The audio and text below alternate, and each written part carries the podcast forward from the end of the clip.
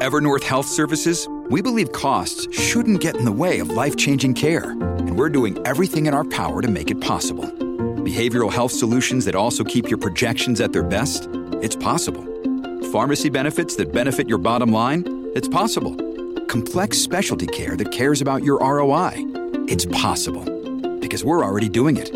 All while saving businesses billions. That's Wonder made possible. Learn more at evernorth.com/wonder. Welcome to Writer Types. I am your host, Eric Beetner, and I have someone with me today who puts the special in special guest co host. It's the co creator of Writer Types himself, Mr. S.W. Lauden. Welcome back, Steve. Oh, Eric, thanks so much. I, I don't know what happened. I've been trying to log in for the last 18 months. Like, what's been happening? I, I'm so sorry. Yeah.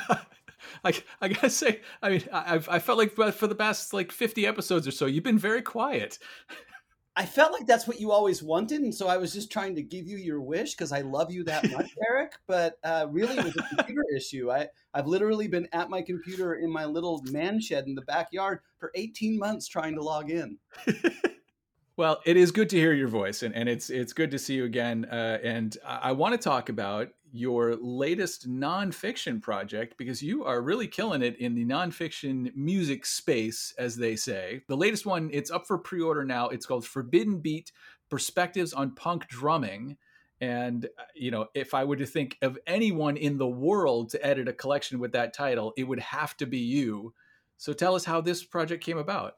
Thanks, man. And thank you for your amazing essay in the collection about DC hardcore and post punk. It is fantastic and uh, really displays all of your deep knowledge about the music that came from that scene. So I, I, can't thank you enough for being part of it. Oh, well, no, thanks for having me. anytime I get to talk about all my favorite bands, then yeah, why not? Yeah, I mean, look, it, it, you and I uh, talked about music a lot uh, throughout the years and all the various episodes on this podcast. And obviously, one of the things you and I always connected about was our, our punk rock backgrounds and our shared love of punk music. I happen to be a drummer, and I read, as you know, a lot of uh, nonfiction music books, bios, essay collections, deep dives into scenes. And what I started noticing was there weren't any books that I could find that were specifically about punk drumming. Um, mm. And I kept looking for them, and I would find great biographies. I would find great autobiographies, but I just wasn't finding the book that was sort of looking mm-hmm. at punk rock from the perspective of behind the drum set. Because you, in my estimation, 99% of the time, you can't have great punk bands without great drummers, right? It's just that yes. they go hand in hand for the most part. I just started thinking about that. I talked to Tyson Cornell at Rare Bird Books. Obviously, he's a punk musician. He really loved the idea. And I just started putting my feelers out and contacting basically is the greatest thing in the world. I was just basically contacting my heroes and going, "Hey, will yeah. you be in my book? I love you." Well, I, you've, I mean, established yourself as quite the rock journalist these days you're flinging out articles you're doing you know take, taking it upon yourself to do these deep dives of the stuff that really interests you but in a way this is kind of getting back to your roots in writing isn't it yeah, I mean, yeah, I went to journalism school, um, and uh, you know, I was very arts and entertainment focused. I wrote a lot of music reviews because I was a musician, am a musician. Um, that's what I did in college. That's what I did after college, um, and then I worked actually as an editor at a newspaper in my hometown for a few years in my 20s and then I signed a record deal and kind of like left my journalism career and, and pursued music professionally and then I pursued writing. Um, and eventually I started just finding myself gravitating more and more to writing about music again really leveraging my journalism background. I wanted to like talk about music but I wanted to talk about it like a journalist. And so the great thing is there's lots of places you can publish these days without gatekeepers. And so I just started throwing my articles out places and and uh, raising my hand to co-edit books and getting to know people in this community and it's it's been a lot of fun if nothing else and i'm, I'm really proud so far of the body of work i've been able to create. Well uh, since you uh, left the show you've definitely been very busy. You've also got the power pop heist novellas so you still got uh, one foot in crime fiction as well. What is it about us steve that we can't slow down? Mm. well uh, you i think you maybe uh, right now are winning the can't slow down race if i'm being honest about it because at a certain point i had to hit the eject button on writer types because i was just taking on too much, and I, there literally was not enough time in in the day or the week. So I mean, I would actually flip that back on you. Like you've not slowed down at all. If anything, you've stepped on the gas with submitting short stories and and getting stuff published and you know continuing to do this podcast and pursuing all the passion projects that you have as well. So how do you do it? It's fear of death. Yeah, yeah, that's what I thought. that's that's all it is. I'm glad we settled that. Uh, hey, Steve, do you remember when we interviewed Lee Child? I do remember that. I think of that uh, very fondly. What a cool dude. Yeah, well, I got to interview Lee Child again. And this time I also got to speak with Andrew Grant, writing as Andrew Child, since he took over the Jack Reacher books. And it was really great to talk to both brothers at the same time about the brand new Reacher book, Better Off Dead. It's a fascinating process that they've gone through, handing over the the reins of this incredibly popular series from brother to brother. I have to ask him if you ever decide to fully retire from crime fiction, do do I get the rights to your old characters? Are you you telling me you're my brother? no, but I always felt like we were kind of like brothers. I don't have any brothers, so you're as close as I get. Okay, well then you can have the Power Pop Heist. They're all yours, buddy. Run with it.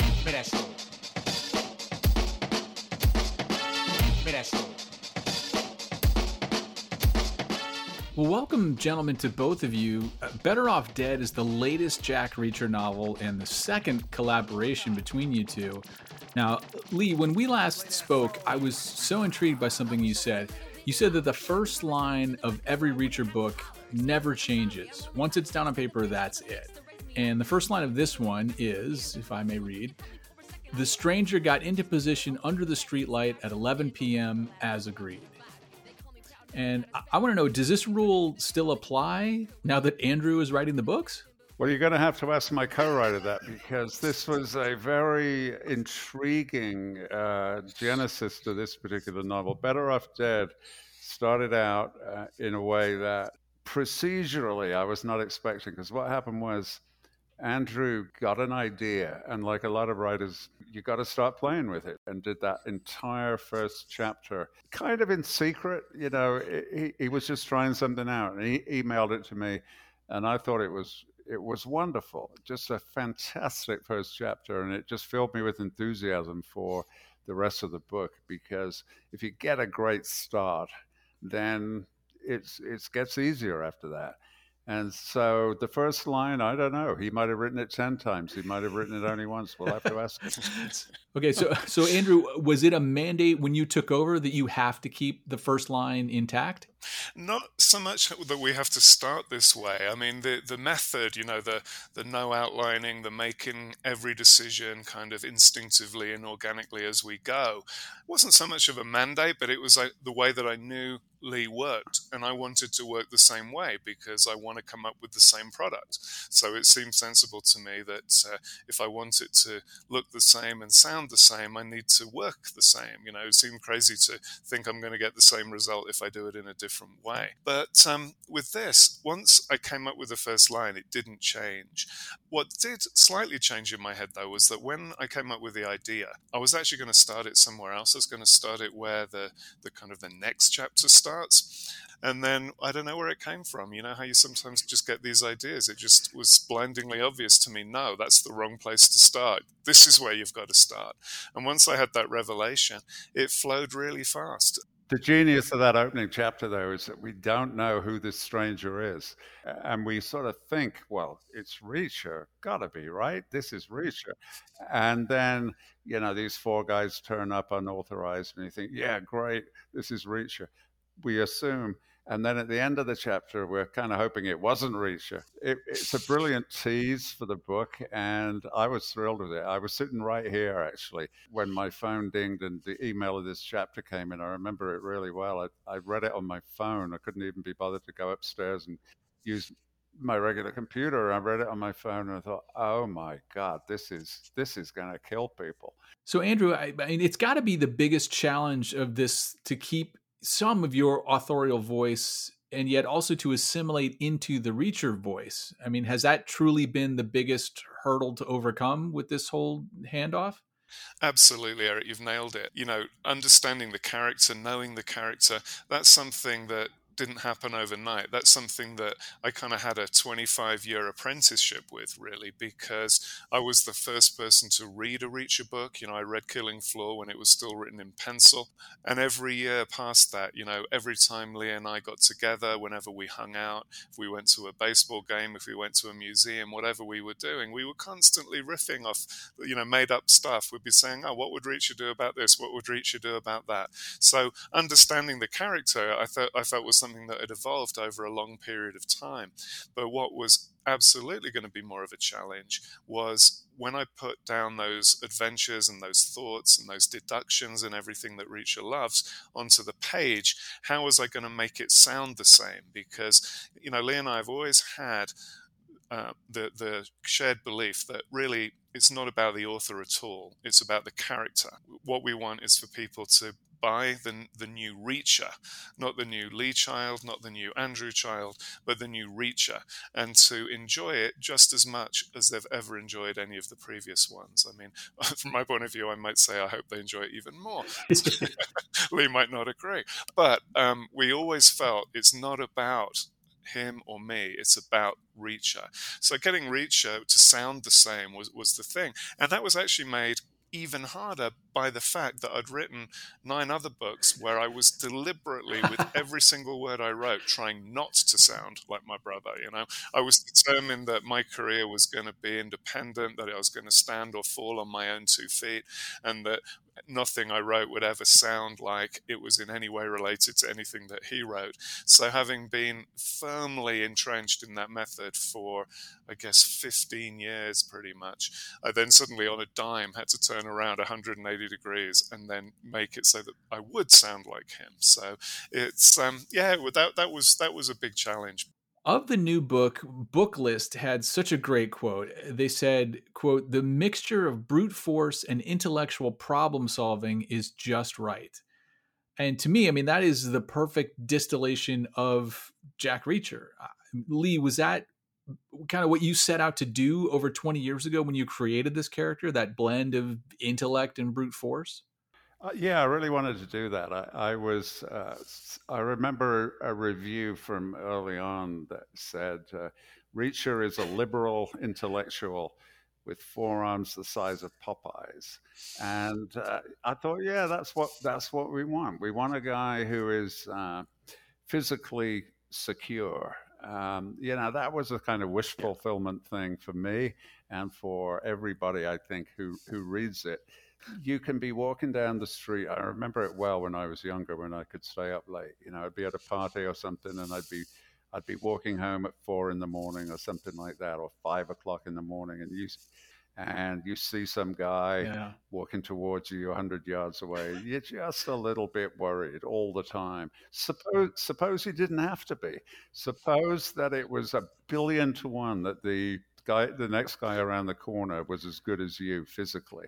How would you feel? You'd feel really good. You'd feel relaxed. You'd be, feel much happier. So that was wish fulfillment for all of us, really. And then the, the, the other thing is, I just always loved Sherlock Holmes. You know, I love that sleight of hand that a, an author can have. And people love that too. They love to think along with the character. Uh, that's a huge part of the, the appeal, I think. Uh, P- readers love to see something done really well. And so I wanted to, to give them some more of that. And of course, it's very easy from the writer's point of view. I figured that out early, you know, as a kid, I'd be reading Sherlock Holmes and he'd have this thing, you know, he looks out the window and he says, Oh, Watson, here's somebody coming to our door, clearly a bricklayer from Shoreditch who's been out of work for nine months. And, you know, he comes up the stairs, Mrs. Hudson shows him in, and yeah, he's a bricklayer from Shoreditch who's been out of work for nine months. And the reader is thrilled right. by the deductive powers. But of course, Conan Doyle is on both ends of the equation there. In real life, of course, he comes upstairs and you say, Are you a bricklayer from Shoreditch? And he says, No, mate. You know, fiction is wonderful for being able to do what you want to do. After 20 plus years of writing Reacher, I have to imagine you've actually become somewhat of an amateur physician with all you know about how to dislocate a limb or where to kick someone to tear a ligament or where to land a punch directly on a nerve ending. I mean, Andrew, has Lee become a source of research for any of this stuff? Like, if you have to know uh, exactly where to hit a guy in the solar plexus to get you know this or that result, do you just ask Lee? It, I think it has to come from within. I don't think it's the sort of thing that would work too well if you if you were relaying somebody else's sort of instructions on it. I think it has to be something that you that you you feel and that you see, and that's a great example of showing how Reacher thinks because everybody thinks about the the the you know the fight scenes and the action in the Reacher books, but if you look at the scenes carefully, you'll see that a lot of the time Reacher will spend more time thinking about the the coming confrontation, planning it out, you know, reasoning, you know, the, the scene from One Shot, for example, um, that, that worked really well in the movie was where Reacher goes outside from the diner with the six guys after the woman's come and provoked yeah. the confrontation. And, you know, it looks like it's six guys, but Reacher it, it explains to them how it's not really six because two of them will run away and two will hang back and see what happens, you know. So the way that, uh, that it breaks down, um, there's a lot, you know, the thinking side and the planning and the anticipating is really the most important part, I think. And then, you know, the those details are, are great. I mean, I remember, I think it might even have been die trying, possibly. Quite an early book, anyway. I remember there was a bit about the best way to give somebody a concussion. And um, I remember, Lee, you telling me that you'd read about that in a car magazine when it was telling you about how airbags worked and why it was important to have them positioned in particular places in, in a car, you know? So interesting stuff like that you can use in a different setting with a different purpose. Well, I want to know how does it change over the years when because when you start out you're writing for yourself but then that grows over time and uh, something like this lee i mean the easy thing would have been to end the series and walk away but instead you felt an obligation to the readers is that right? The transition came about because based on my experiences as a, as a reader i was very afraid of becoming that guy you know the author that does the long series and after you know maybe eight or ten books clearly doesn't care anymore. Actually that's going away. I mean when i look at my contemporaries in the business right now they are all good and they are all working hard all the time and they're they're all conscientious and they're really not falling into the trap. But historically, it used to be a terrible thing.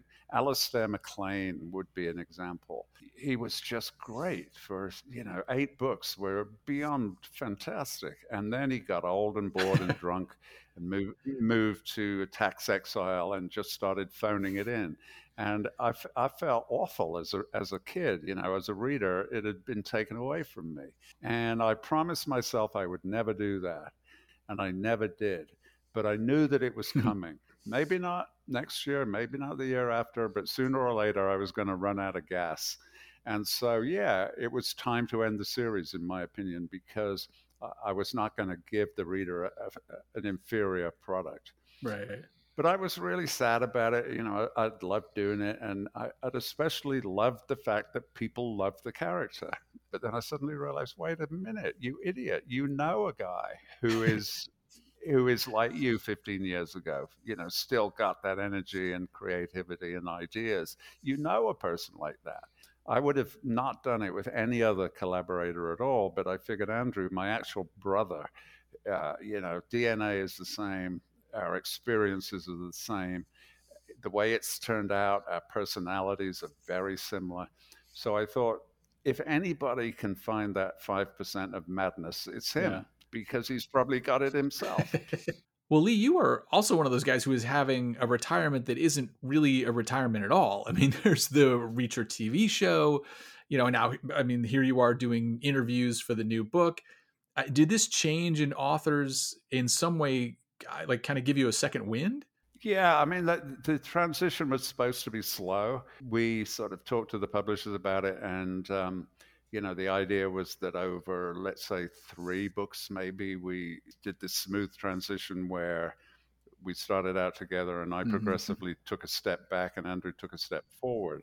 And we're still going to stick to that plan. It's been completely screwed up by yeah. the pandemic in certain ways, but I I will be stepping back into total obscurity as soon as I possibly can. And Andrew, are you ever wanting this transition to go a little more quickly? Like, you know, Lee, go go have a smoke. I, I got this one from here.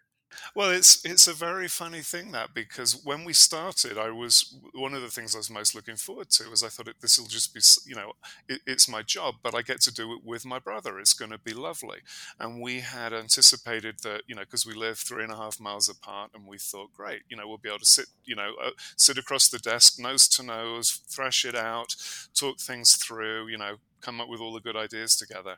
And that lasted for a couple of months. But then when the pandemic came, we wound up working completely remotely, which um, in a way was brilliant because without us expecting this really what what we realized was that if we are sitting down in the same room you know imagine you know anybody doing it, two people, you're going to present something that you've written to the other person. You can't help but say, well, this is why I did it. This is how I think it works. This is why I think it's important. Yeah. This is what I think it will lead to. You know, you've got to preface it, you've got to support it and justify it. So then when the other person reads it, they've got all of that stuff in their mind. You mm. can't unhear it.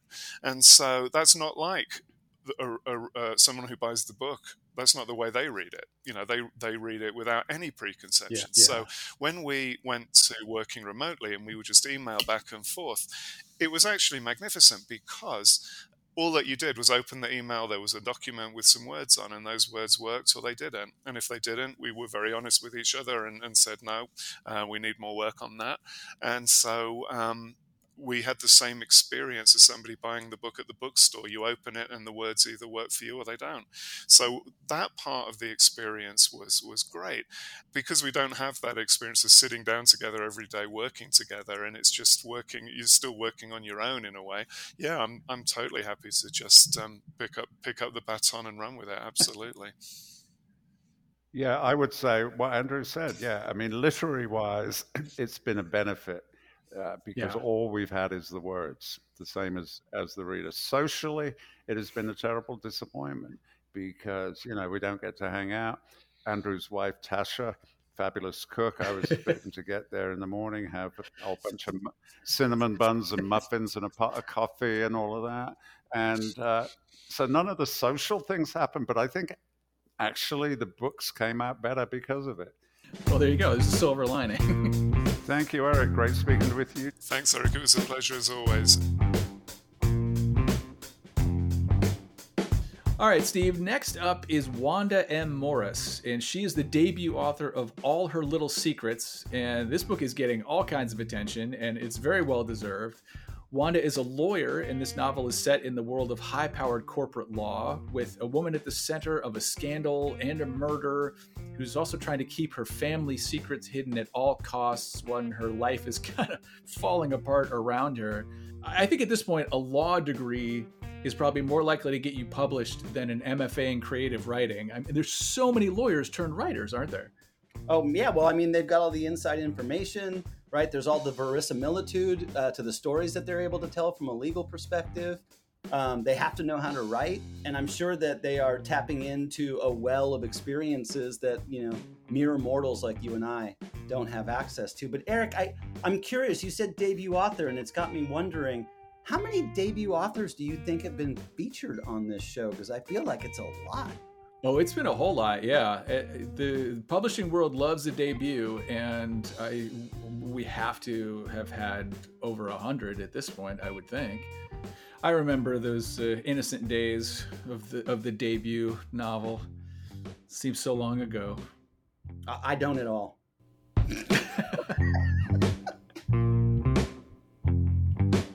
oh, we love a debut author here on Writer Types, and your debut, Wanda, is all her little secrets. And Elise in this book, she certainly has some secrets. Uh, the big secret is threatened right there in chapter one. When I, I, I, don't think this is a spoiler for anyone. Her boss, that who she is having an affair with, she sure. discovers has been killed in his office.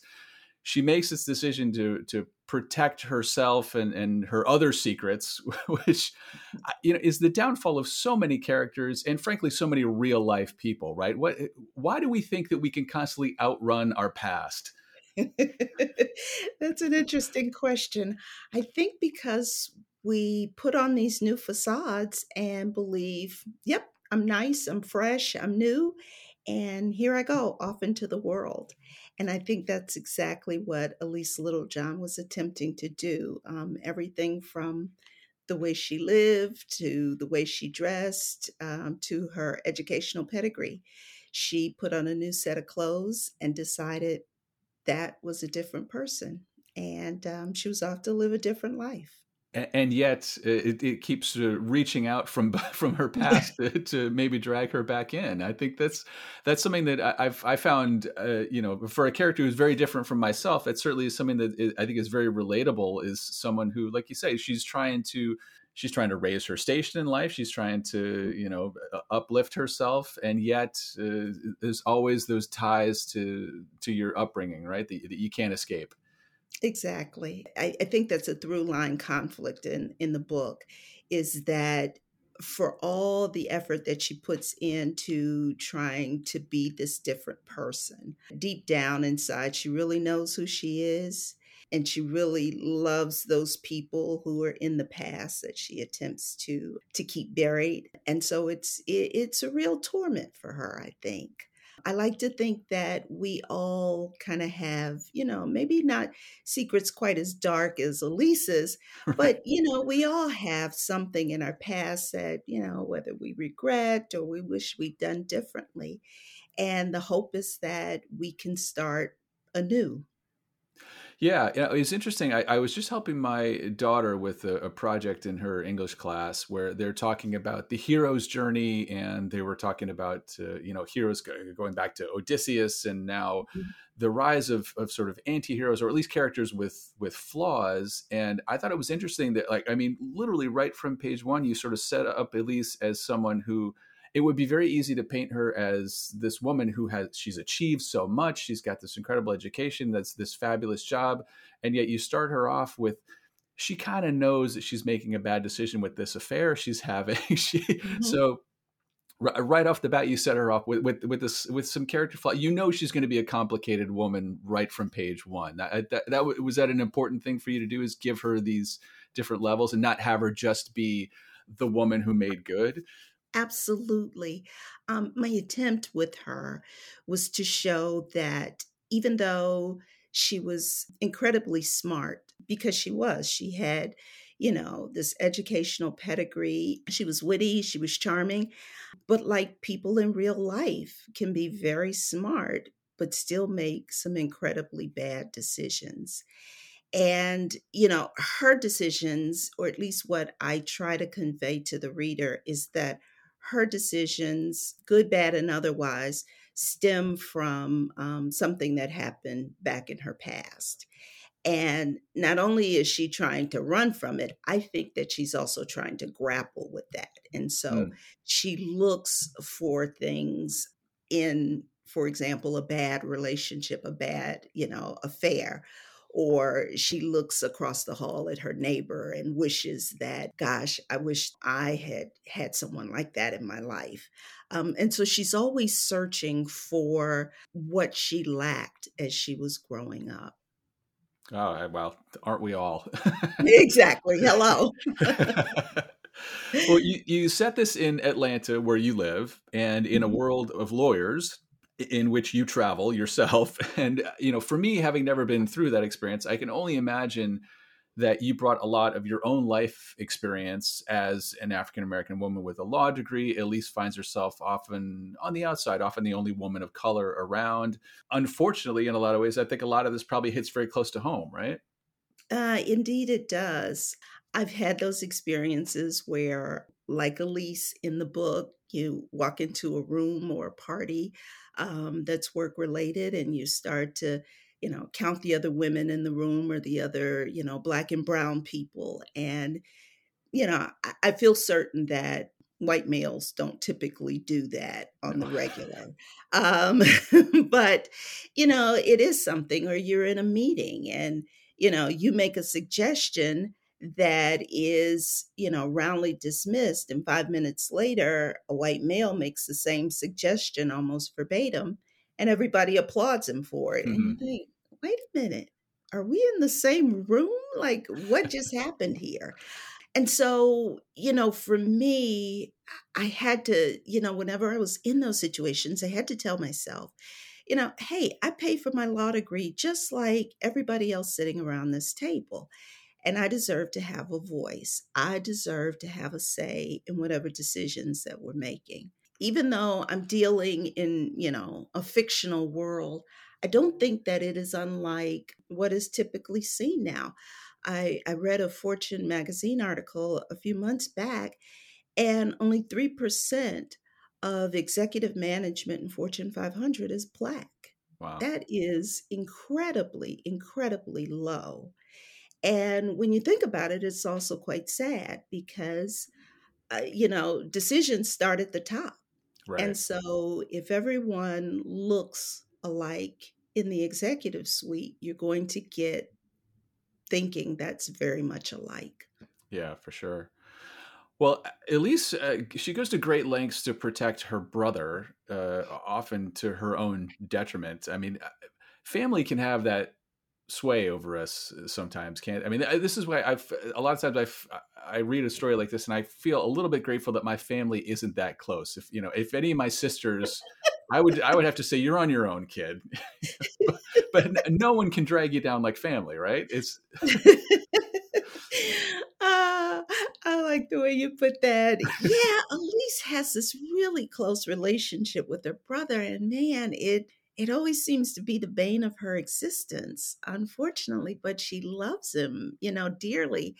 And, you know, despite the body count in this book, um, in all the murder and mayhem, I really did set out to write a family story. You know, yeah. I, this story really is about love and loss and, you know, resilience and redemption and all those things that you find in family.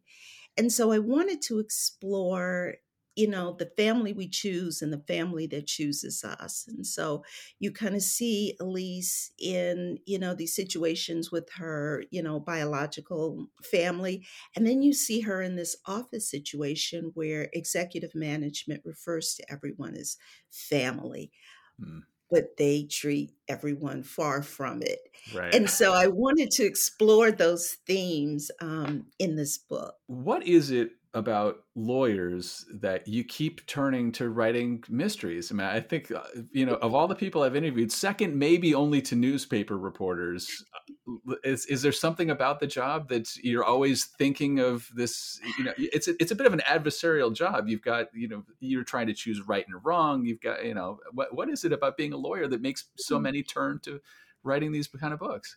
You know what I think for me when I read a book, I love a good secret in a mm. book. Mm. A secret where the author drops breadcrumbs along the way. And I'm following you all the way to page 300 if you do that well.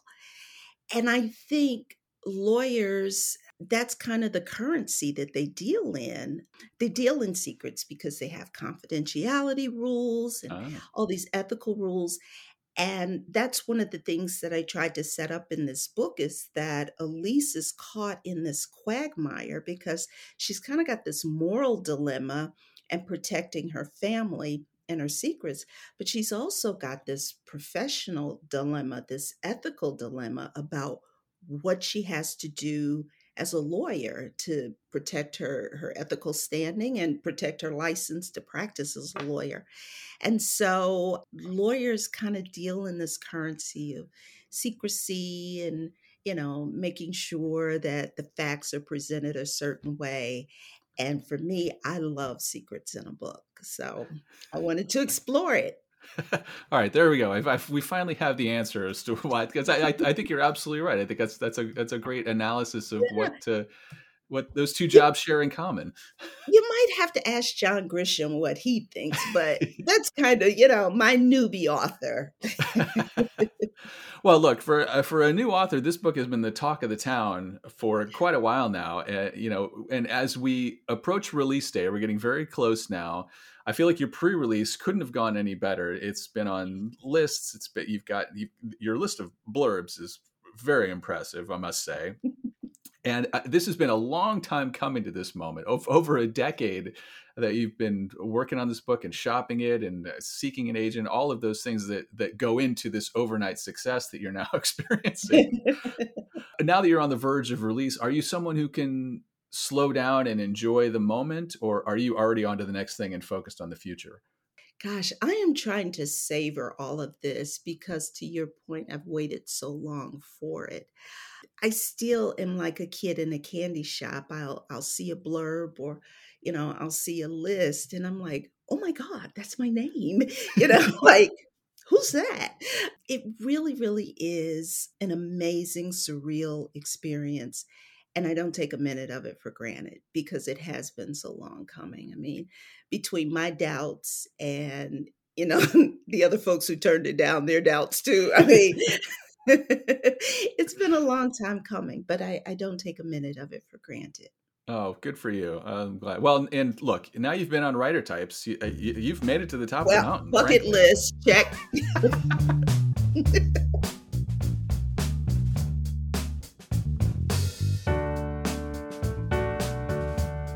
All right. My final guest is William Boyle. He's the darling of modern day noir fiction, and his latest Brooklyn set novel is Shoot the Moonlight Out, and it follows his hot streak of these complex characters living lives of desperation and usually making terrible mistakes. I, he really is one of the best out there right now. Now, Steve, we chatted with him briefly in person at uh, one year, and William is one of those writers. Like, it's really been fun to sort of track his rise as we've seen him come up, hasn't it? Yeah, I actually remember that. He, was one of those like, let's just ambush that dude as he's walking down the entryway of the hotel in in Florida, right? Is that where we spoke with him? Yes. I, I love ambushing authors and just spitting ridiculous questions and terrible dad puns at them and just kind of recording their reaction.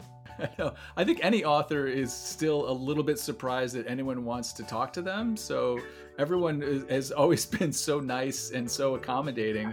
It's, it's three authors standing there with our phones out uh, with the voice memo recording, all kind of shocked that we're willing to talk to each other. Beautiful. Yeah. so, William, I am speaking to you now from your home in Oxford, Mississippi, and yet Shoot the Moonlight Out is another book that is what I will say is aggressively Brooklyn. you have not been able to leave that town behind, have you? No, no, yeah. I don't I don't see myself leaving it behind on the page in any way soon. It's where I'm from. It's it's where I kind of return to when I sit down to write pretty much every time. Just unconsciously, or is, is it a plan that you're trying you're trying to exercise demons from your past, or it's just what you know, so that's what you go to? Well, I mean, I think it's what I'm haunted by, um, mm. not not just what I know. I mean, it's it's uh, it's the place I know best, certainly, but um, it's definitely the the stuff I'm haunted by and the the stuff that when I again when I sit down and I, have kind of got uh, a blank page in front of me, that's just where I kind of automatically go and return the, the, streets and the the you know just the the places that I I know and remember and and, and also invent. There's kind of a mythological version of Brooklyn in my mind. I think that kind of subsumes me. And then invariably they lead to these dark crime stories. Uh, does that should I be worried about your past? no, no. I mean, I think I'm just uh, you know that's kind of my way into um, the angle I put on exploring kind of melancholy and heartbreak and you know the the kind of unspecific sadness that I associate with with being home with uh, growing up. well, that's uh, if, if I delve any deeper into that, I'll have to charge you hundred dollars an hour. So yeah, yeah. Well, shoot the moonlight out. It has such a great uh, tangled web of characters who start out seemingly on different paths, but then they sort of slowly come together by the threads that connect them, even if they are unaware of these threads connecting them. I can imagine the writing this book involved maybe a wall of note cards and different colored strings between them so you could keep it all straight or, or did it flow pretty naturally? Uh, yeah no i don't do anything like that really. I think i i sit down at the beginning and i have uh, you know kind of cast of characters in mind or i start to assemble a cast of characters and usually there there are a couple or a few um, and that opens up a little bit. And then i i kind of just do a a breakdown, kind of chapter by chapter breakdown of of what I what I want to uh, accomplish. But I also like to leave room for discovery and exploration and, and wandering within within the world of the story. So yeah, I mean, I, I don't really plan it in that in, in, that kind of crazy way. I don't I don't enjoy that part of it. I, I mean, I like I like having things figured out so I can cut off trouble at the past, but I'm not somebody who's who's got a big board in front of me with cards and strings uh, well, it's, it's impressive then because on this one there, there definitely is a lot of uh, there's a lot of characters that overlap, and then oh oh you discover oh my gosh it's his sister and all you know these sort of little discoveries along the way. So it was great that you were able to sort of hold that. And, and keep it in check uh, or i don't know maybe this was a, you know 10 revisions in when it all finally straightened out Thanks. Yeah, I mean, you know, a, lot of that has to do with I'm, a, I'm definitely a, a, bit of a coward when it comes to time. So I could imagine um, if I was setting this novel over many years, I, I, could imagine having to do that level of planning. But because the novel, uh, for the most part, you know, there's there's a prologue that's set in 1996, and then the bulk of the novel is set in over a few weeks in June 2001. Um, so you know, it's pretty compressed time period. So um, ultimately, it wasn't hard for me to keep track of and you know anything that I, I, did lose track of got smoothed over or dealt with in revision. Well you have uh, that most coveted status of any crime writer. You are big in france. Uh, uh, what have you heard from french readers that they latch onto about these very brooklyn stories? They like place driven stuff for sure. I mean, it's just an incredible literary culture and so they're they're definitely drawn to place stories um, and, and they're drawn to character driven stuff and they're drawn to dark stuff. They have darker tastes um, i think than the general american audience. So that's kind of all the stuff i do.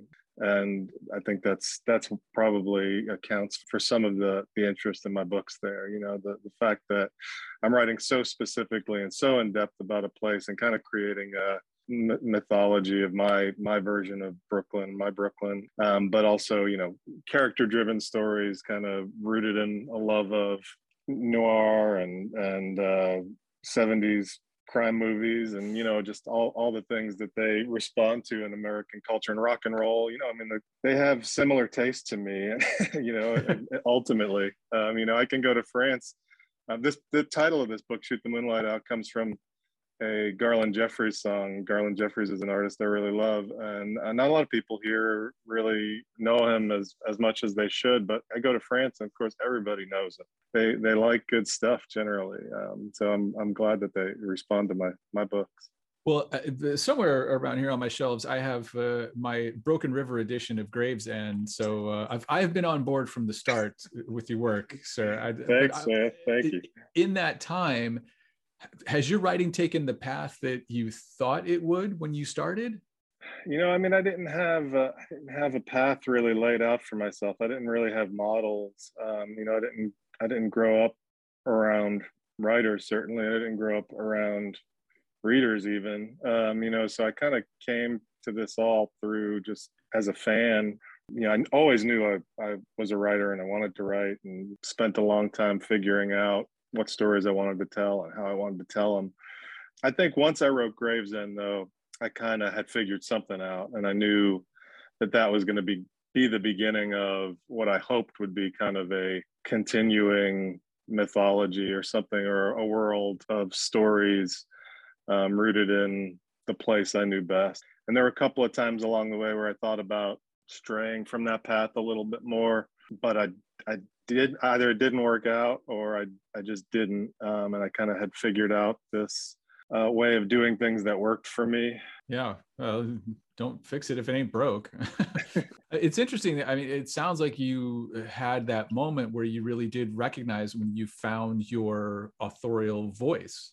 Yeah, I mean, it took a long time. You know, I published Gravesend in my 30, 33 or something. I mean, I've, I've loved writing my whole life. but I went through a, a lot of different versions of what I wanted to do with writing. I mean, I love film, so early on, I thought I wanted to write, try to write screenplays, and bailed on that pretty quickly, and thought I wanted to write poetry, and realized I was not good at that, and um, you know. But by the time I was 18 or 19, I knew that I wanted to write fiction. Um, so it's been a while, and it took me really from then until until Gravesend to to really get it down and to find that and um, yeah, I had a lot of stuff in place. I think early on in terms of the characters I was writing about and the place I was writing about, but other stuff needed to, to fall in around it. And I needed to figure out a lot.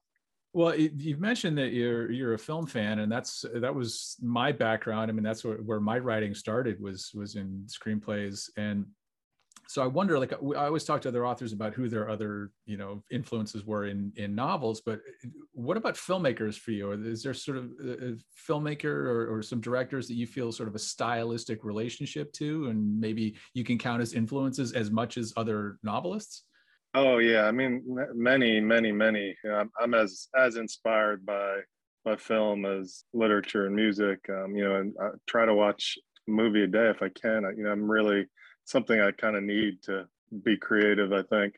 Um, so there's there's a ton. I mean, for the purposes of of my my books, I'd say probably Robert Altman and Alan Rudolph are two of the bigger influences in terms of just opening up ideas about ensemble, big ensemble casts and and structure. Uh, that was that was stuff that really pulled me in and you know it was a way i wanted to tell stories. John cassavetes i love you know i mean that's that's a huge he, his films are a huge influence on me. A lot of classic stuff obviously too but then i think stuff that probably maybe people wouldn't necessarily expect the, the director writer director lynn shelton you know mm. who passed away um, she's one of my favorites. And i think you know a film like her last film Sword of Trust had a, a kind of big influence on what i wanted to do in this book yeah. Um, also a big ensemble cast. So there's there's just there's tons of people and tons of directors but also tons of actors um, that inspire me and that that make me excited to just sit down and write. Yeah I, I, always think it's interesting how uh, i think sometimes authors get too hung up on only talking about the other books that influence them without acknowledging because I, I do think you're right. I think all of us get so many storytelling cues from a, a great film. And uh, to me it's always it's it's such a great reminder of efficient storytelling. And you know you, you tell these fully fleshed characters and these these fully realized stories in two hours. Yeah. Just a reminder like i don't need to write a 600 page manuscript in order to get my idea across you know? Right. Yeah. And and you know i think there's there's also an element for me that it's it's sometimes just really instructive to learn from other art forms. I mean you know i, I when people ask me what my influences are, a lot of the time I'm primarily talking about films and music um, and not talking about books. It's not that books aren't, um, they are in a, in a major way, but I think a lot of times when I'm sitting down to kind of figure out the the sound of a novel or the tone of a novel it's the, the records i'm listening to it's the the movies i'm watching that are informing that um, in the most significant way. And it's a lot easier to put on a three minute Garland Jeffreys song to sort of get you in a headspace than it is to read, reread an entire, you know, James Ellroy novel or something. Yeah, totally. And film too. I mean, you can rewatch, you know, you can rewatch. I mean, I, Detour is one of my favorite movies of all time. And I can watch Detour six times in a day, you know, that is a different level of engagement with, with a text, you know, that I, I really love. Well, excellent. Well, congratulations on Shoot the Moonlight Out. It's uh, it's uh, another in this long line. You are really establishing yourself as uh, one of the major voices in uh, in this dark noir fiction. So, uh, I, uh, speaking as a fan, I, I'm with you. Don't don't change it. Don't I, I'm I don't not interested in your San Francisco novel. Or just keep it in Brooklyn. Let's keep doing what you're doing. Thanks, thanks, Eric. Thanks so much for having me. It was great, great catching up. Great talking to you, and I appreciate it.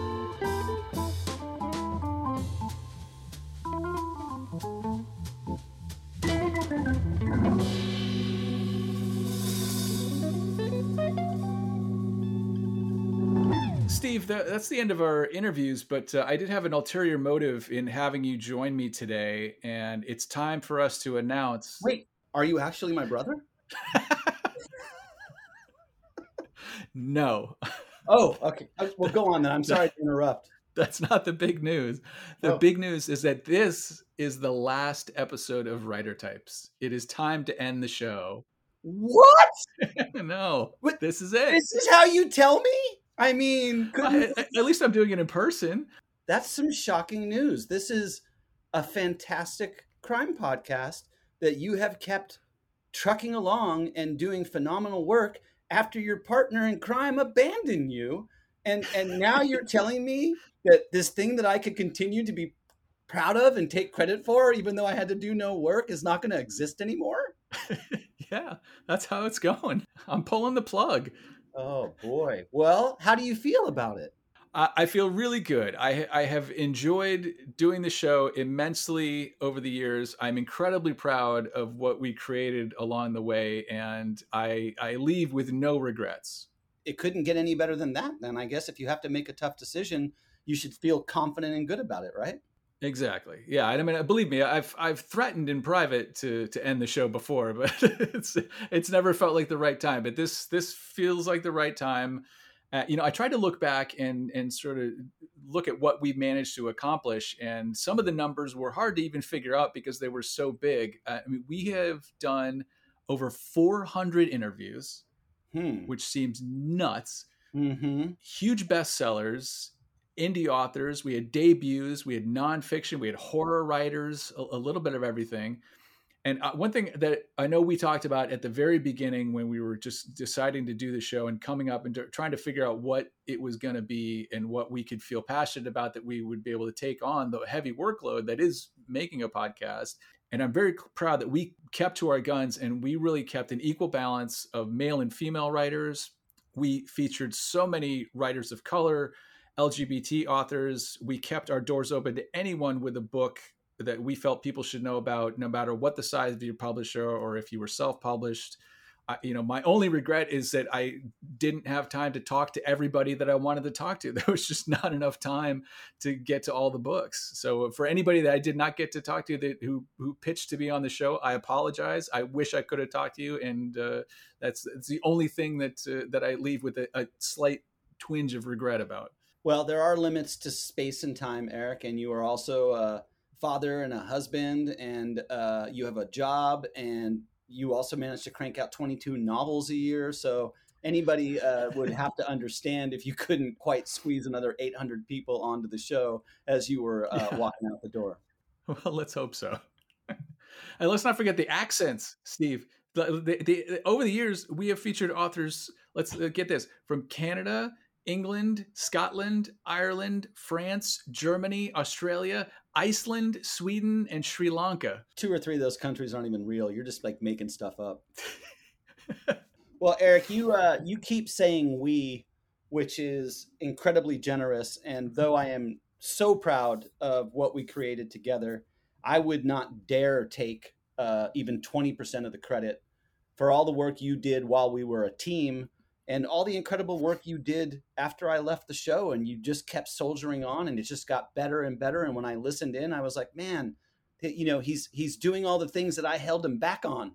Um, so I think you deserve a huge round of applause for all that you've done solo and that we did together but I I, I don't this isn't a we. This is a you did this all the way through and I was there for part of the ride well, I I would not be here eh, eh, had we not come up with this together, nor would I have had the courage to start it on my own without a, a, a partner in crime uh, to do this. I mean, I just I have to say thank you for starting this crazy thing with me, for helping me get it off the ground, and like honestly I, getting to spend time with you doing this and and uh, just our friendship in general really is one of the highlights of my writing life. I mean, of all the things that I've accomplished in publishing I, I the, it's the friendships and the relationships that I take away, and yours is one of my most prized relationships. I'll always be enormously proud of what we built here, and the you know the episodes will still be available. People can still find them. All the mm-hmm. interviews are still completely relevant, even if the books are a few years old. Mm-hmm. it was worth all the time that we spent, all of the the effort, the the money that we lost along the way because this thing has never been profitable you know we, we talked about should we pick favorites? Should we do some sort of a top 10 and it's just it's too hard to choose favorites. We don't want to we don't want to lift anybody above anybody else. They were like literally we enjoyed every interview that we did on its own merits for different reasons. And and we just had some amazing conversations that we never would have had had it not been for the show. I could not agree more, Eric. The the that sentiment is definitely mutual. The friendship that you and I built, and out of that friendship, the show that came out of it and the conversations we still have, even though I'm not on the show anymore, mean the world to me. All right. Well, you know, Steve, uh, as long as this is our last episode ever, we cannot leave without talking one last time to the Malmons. So here they are, all the way from Minnesota. Dan and Kate Malmon, welcome back to the show. Hooray! I wish I wish that was the intro you gave us like for the whole uh the whole time we had the show. That was like a Johnny Carson curtain opening. Dan with the current references like usual. If we could wrap this up, I have to go to bed soon. and of course it is just 6:04 in the evening, but the reason we asked you to join us today uh, is just to say thank you. You guys have been with us from the beginning and throughout this whole crazy run. We could not have done it without you. And we just wanted to bring you on one last time to say thanks for all of the great book recommendations. Thanks for all of the time you spent. And just thanks for being friends. Aw. Thanks, guys. that's super awesome. We Yeah.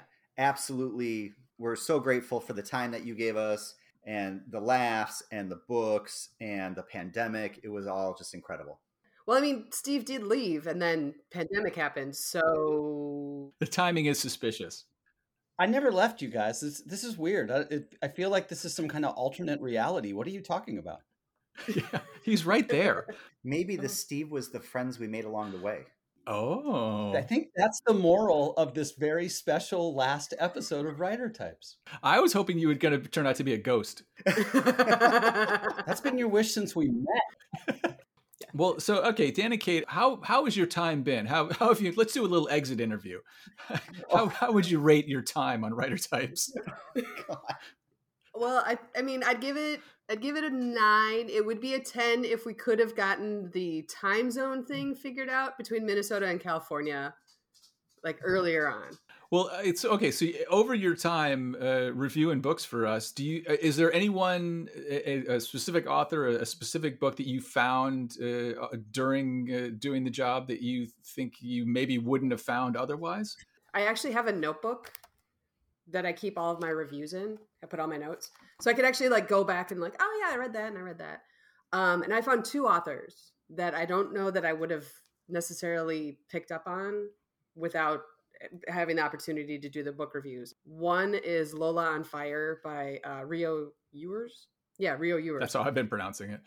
I wouldn't have found him or the book without the podcast. And I really, really enjoyed the the book. I mean, it was something that I had never read before, totally new to me author. So that was great.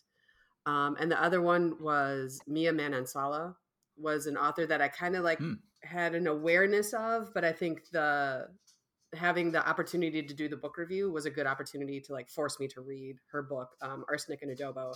And I really enjoyed that one as well. Dan, how about you?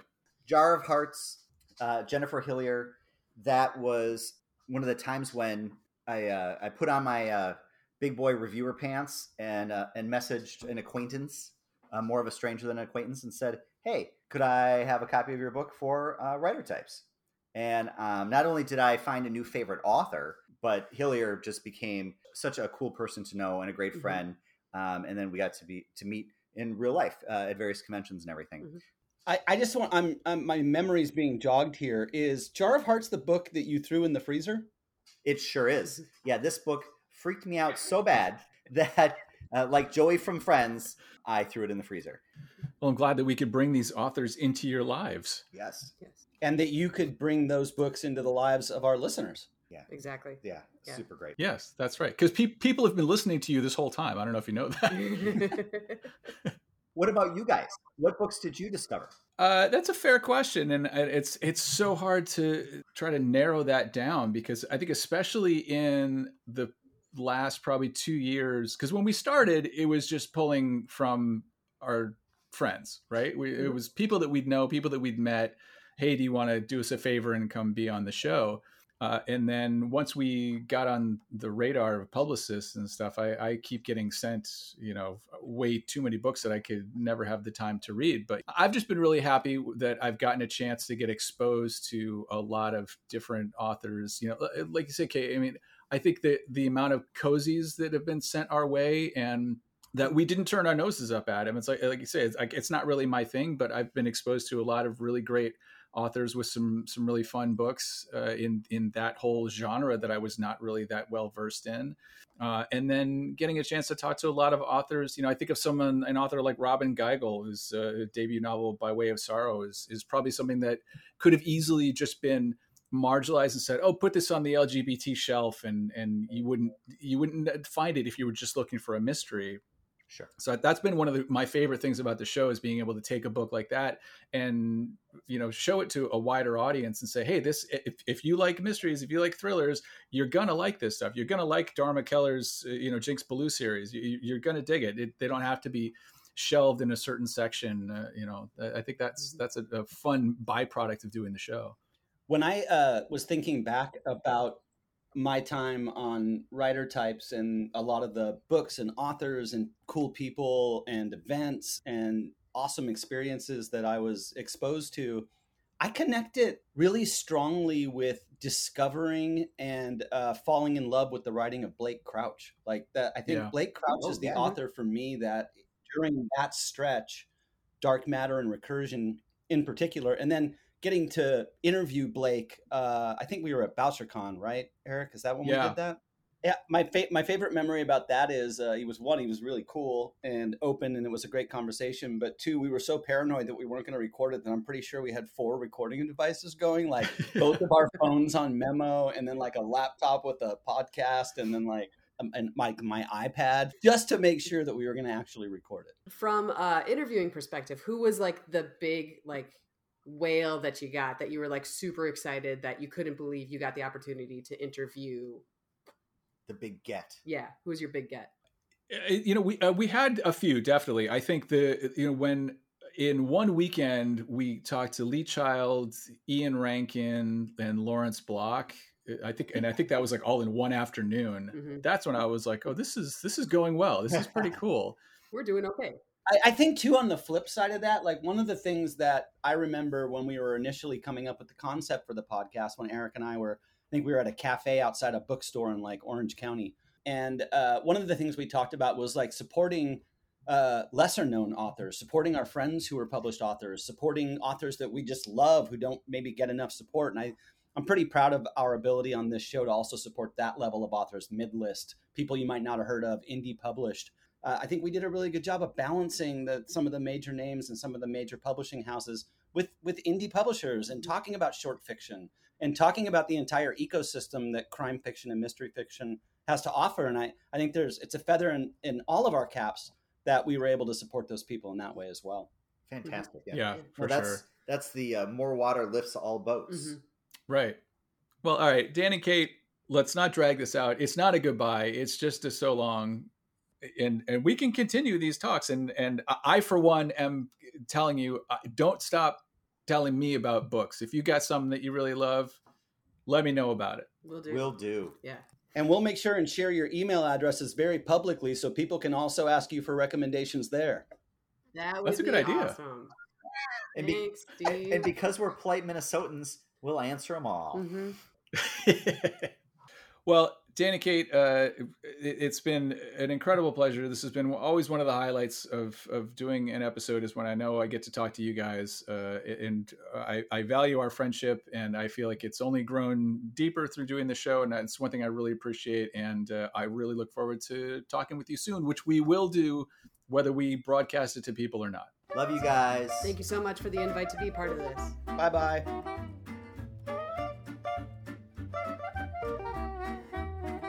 We can't leave without thanking all of the authors who took the time to talk to us, especially in the early days when we were nobodies and we had some really, really big names that agreed to be on the show, which was really helped put us on the map. So we're incredibly grateful to every author who spoke to us over the years. Thank you so much. Yeah, all the publishers, the publicists, the the indie authors and stuff, people people who sent books. I mean, look, it has to be said, the biggest perk of doing the show is I've gotten four years of getting free books just sent to me. That, that's been yeah. pretty amazing. Yeah. I do know you love books, and I know that's a huge perk, but I mean, and to the fans too, right? Like the people exactly. who got into this show early and vocally supported it, and as silly as it sounds, retweeting or saying nice things about us or leaving reviews every one of those things gave us a little extra energy to keep pushing forward, especially when we were creating this thing. And your support and the nice notes we got and the emails and the comments we heard in person at BoucherCon, I mean, it was really touching and it always really meant a lot to me and you. And I just think it needs to be acknowledged because really, without listeners, what's a podcast? Exactly. All right, Steve. Well, it's been a, a great run. Uh, it's it's sad to see it go, but uh, like I say, we, I think we both leave with with no regrets. We're proud of what we've accomplished, and uh, so one last time for everyone, thanks for listening.